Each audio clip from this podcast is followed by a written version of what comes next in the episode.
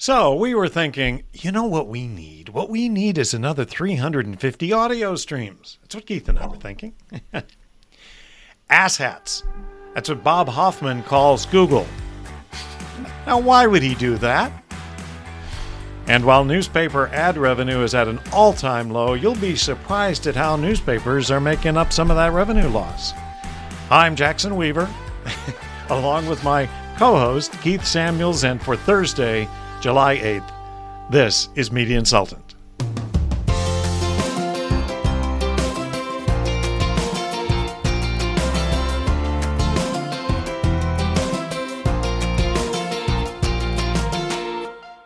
Keith, you know, there is this theory in economics that I'm sure you're aware of. Essentially, it's that the larger consumer's choice, the less likely they are to make a decision on what to buy. And I, I, mean, you know, we've all done this. We go through Netflix and you search through Netflix and you search them. Do I want to watch that? And you watch a trailer and you watch this and you want to do it. And finally you say, you know, to hell with it, I'm going to go for a run or go have a beer. No, so, you go to Amazon Prime. You know? Well, okay. Oh, yeah, right. And then you dig through all of their stuff. So I find it really interesting that in addition to all of the thousands, maybe millions of streaming audio choices that exist out there, Audacy has decided to add another 350 to their audacy.com site. And I just I think this is crazy. They, you know some of them are called they call exclusive channels. I mean they have these uh, kind of standard formats, you know, rock, country, even K-pop and hip polkas, which is really big in the upper Midwest. Plus, they've mm-hmm. got a batch of artists who um, have curated some of these lists, or supposedly have curated them. Right, right. right. I mean, Madonna, Blake Shelton, Daft Punk. I can't imagine they're sitting around going, "Oh, here's my playlist," but that's the idea. And they so, have people for that. There are people for that. There are people. That's right. they, yeah, yeah. That's exactly right. So the question is, uh, what do you think? Why, what's Audacy's strategy in this? Why did they add so much content to Audacy.com? Well, I, th- I think it's about keeping up with iHeart. You know, absolutely. You know, you've got the iHeart Media app with all of those options as well. Um, so, you know, they want to keep people on the farm. So they think that if people listen to their radio stations that they own, and how do you know if it's an Audacy station? Do you really remember that, that K Rock's an Audacy station or was right. Alt 98.7 an Audacy station? Uh, who knows who owns these stations anymore, except they run promos about that because they're promoting Audacy like crazy. So now that's become a big deal. But they want to keep people like, don't go to iHeart. Don't go, don't open up Apple Music on your phone. Don't do that. You know, stay with us, stay in the family. Yeah, keep, listen, we'll keep listen, listen to Madonna's favorite songs. Listen yeah, to we've got Madonna's favorite music and so forth. So don't go, don't turn on Sirius in your car. No, don't, don't, don't, don't. No, ask for Audacy on your, uh, you know, uh, plug your phone in so you can listen to the Audacy app. So yeah, I think it's about keeping up with this and and um, and and frankly you know you're going in on big national ad deal presentations right, right. and you've got to have you know you know you've got to be competitive with iHeart to be able to stay in the game to just be competitive you know when those guys are out crushing you on these kind of deals, and so they're just it's about keeping up with the Joneses. Uh, think, very, think, you know, think about this too, though. Think 350 new channels and they're commercial. So let's say they add three units an, an hour to 350 channels. The, the, the inventory explosion is just horrendous. And so maybe that's part of their strategy is look, we just are going to have to have a ton of inventory. We may have to sell it cheap in order to get the reach. But this way we can, as you said, compete with iHeart and have the inventory. So, d- yeah. does anybody care about about these uh, artist channels? Yeah, I didn't think so. no, no. We can hear you know, your head shaking. But, but here's the phenomenon. So over the Fourth of July weekend, my wife's my wife loves her CD collection, and God bless her, I love her, so I love her CD collection too. No question about it. And it's a great CD collection.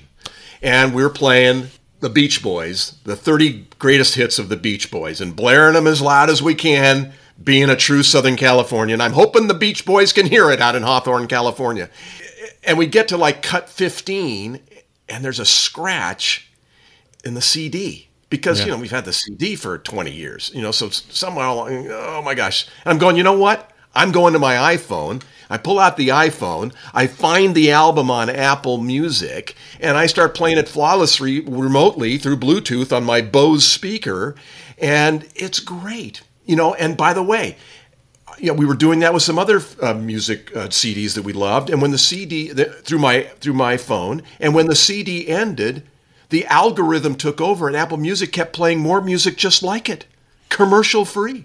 It just kept going. It was seamless. But I you know, never once did I stop and think, I wonder what Madonna wants me to listen to on over the Fourth of July.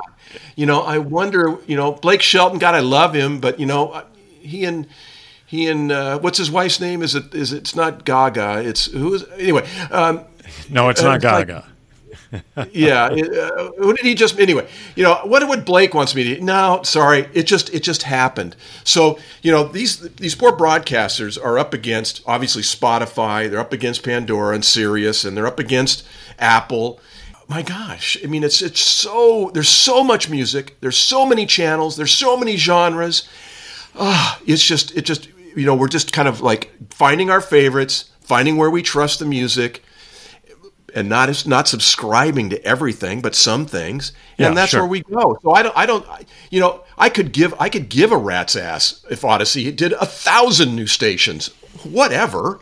I'm not going to go there, but maybe you know, 18 to 34 year olds that are you know listening to the Wave or listening to K Rock you know, uh, are gonna are gonna go. Oh yeah, I got to download that app and get there and find those 350 stations. Maybe so. Well, I don't my, know. My takeaway on it is, frankly, is that the audio streaming business is still trying to figure it out. Now, that's not a diss on them. It's just not there. They're just trying to figure out, you know, they've got opportunities and the easy technology to create all kinds of content channels. They need the inventory. So they put it out there. There's almost no risk to it. They have to pay a little for music rights and things like that, but basically it's low risk. So yeah. they're still trying to figure it out. That's you know that's my takeaway on on Audacy. All right, well, they uh, don't want to be and they don't want to be left behind. So you know what? Let's just let's just throw it out there, see how it works, and you know. Um, yeah, and and frankly, you know, we forget that uh, that happens with a lot of technology companies. Not everything Amazon has done has worked. Amazon Fire, remember the fire? So, you know, everybody's throwing out things and and trying them.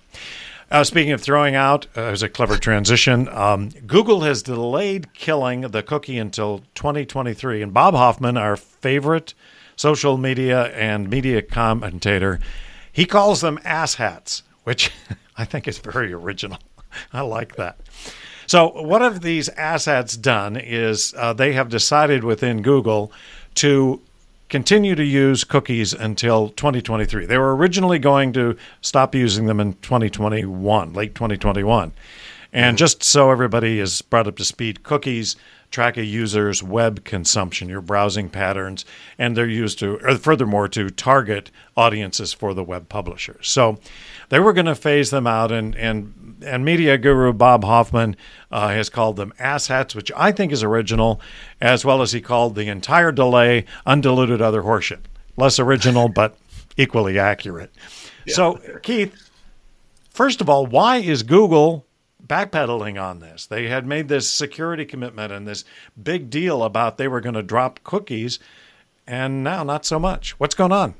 Well, because digital ad buyers and ad tech, that that swamp in between the ad buyers and your computer, you know, we're just just uh, the backlash from those guys was just just you know too much. They just they just realized that there's so many people that are still demanding that Google use this that the downside was losing a lot of ad revenue and pissing off a lot of clients. So they didn't do it. They chickened out. They they backed out.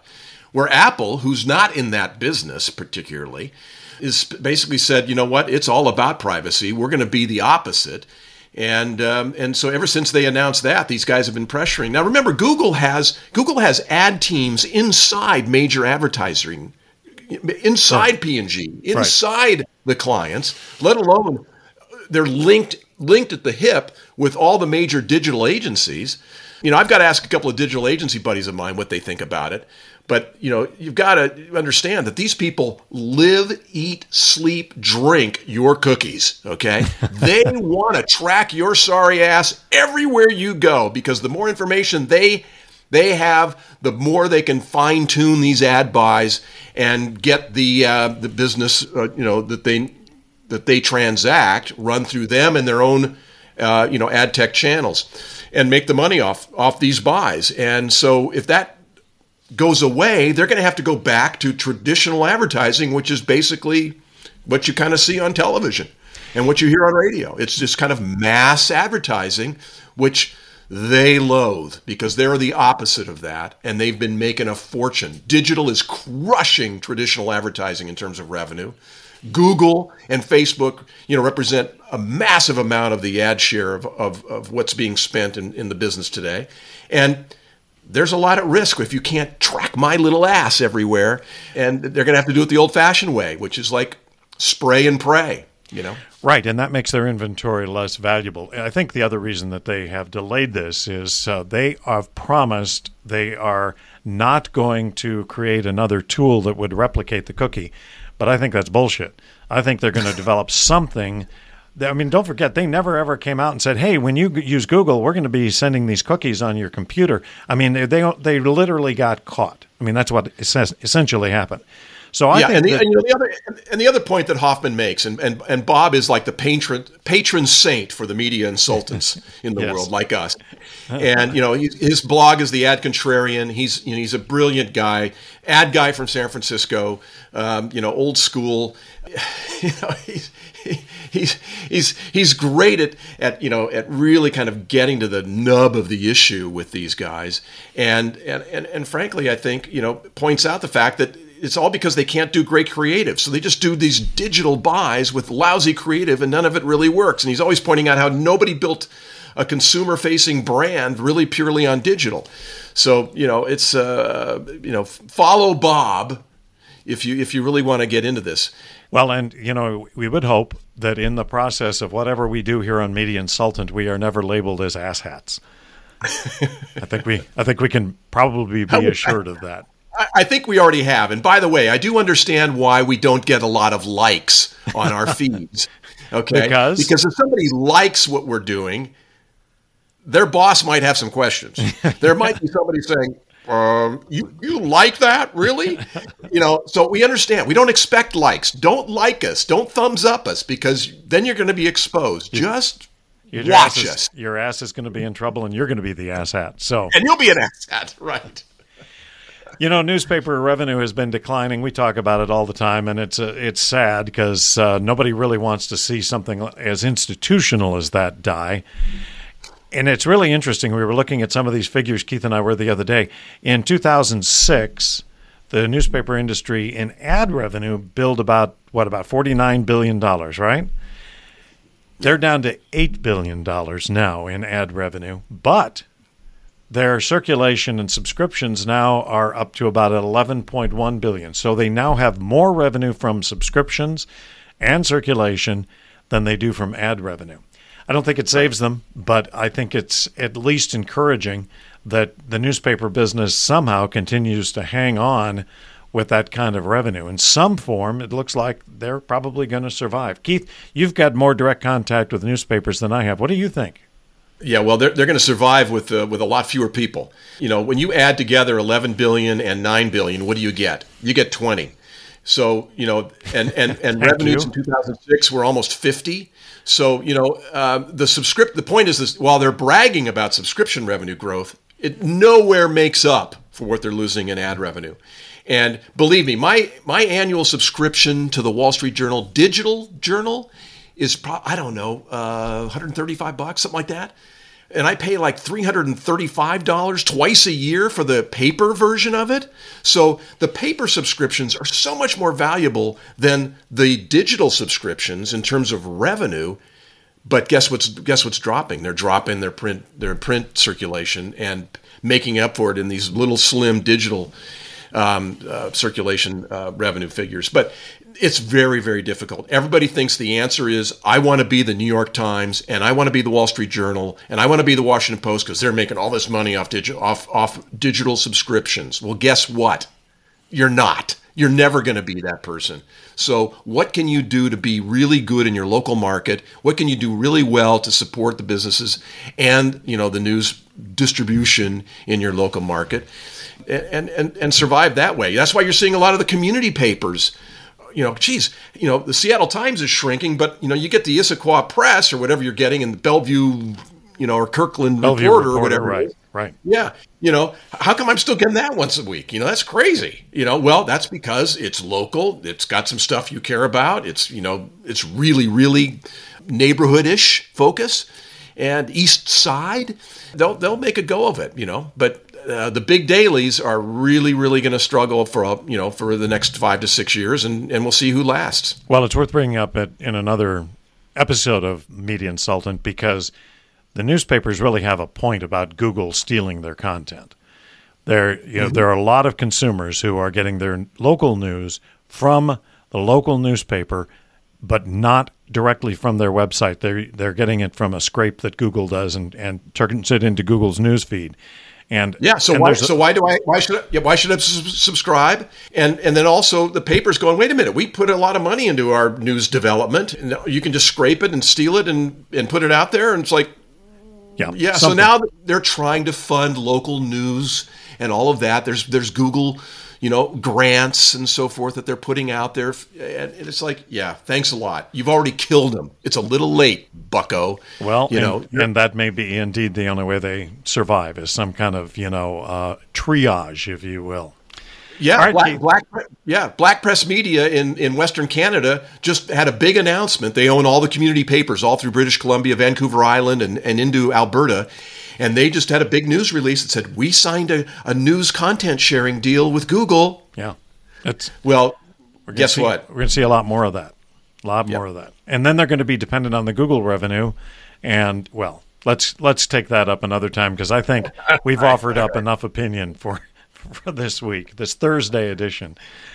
So uh, we will save a few opinions for next week uh, when we do this all again with Media Insultant. Uh, we do it each Tuesday and Thursday. Keith, any final words before we get out of here?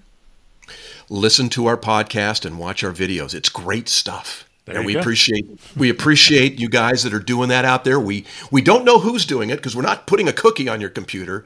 We don't know who's listening or watching, but we know that there's some people, and we really appreciate it. And please tell your friends, and um, you know, it might it might put a little uh, a little uh, you know uh, you know smile on their face in a in a in a kind of a tough time in media sales these days. So thanks for your support.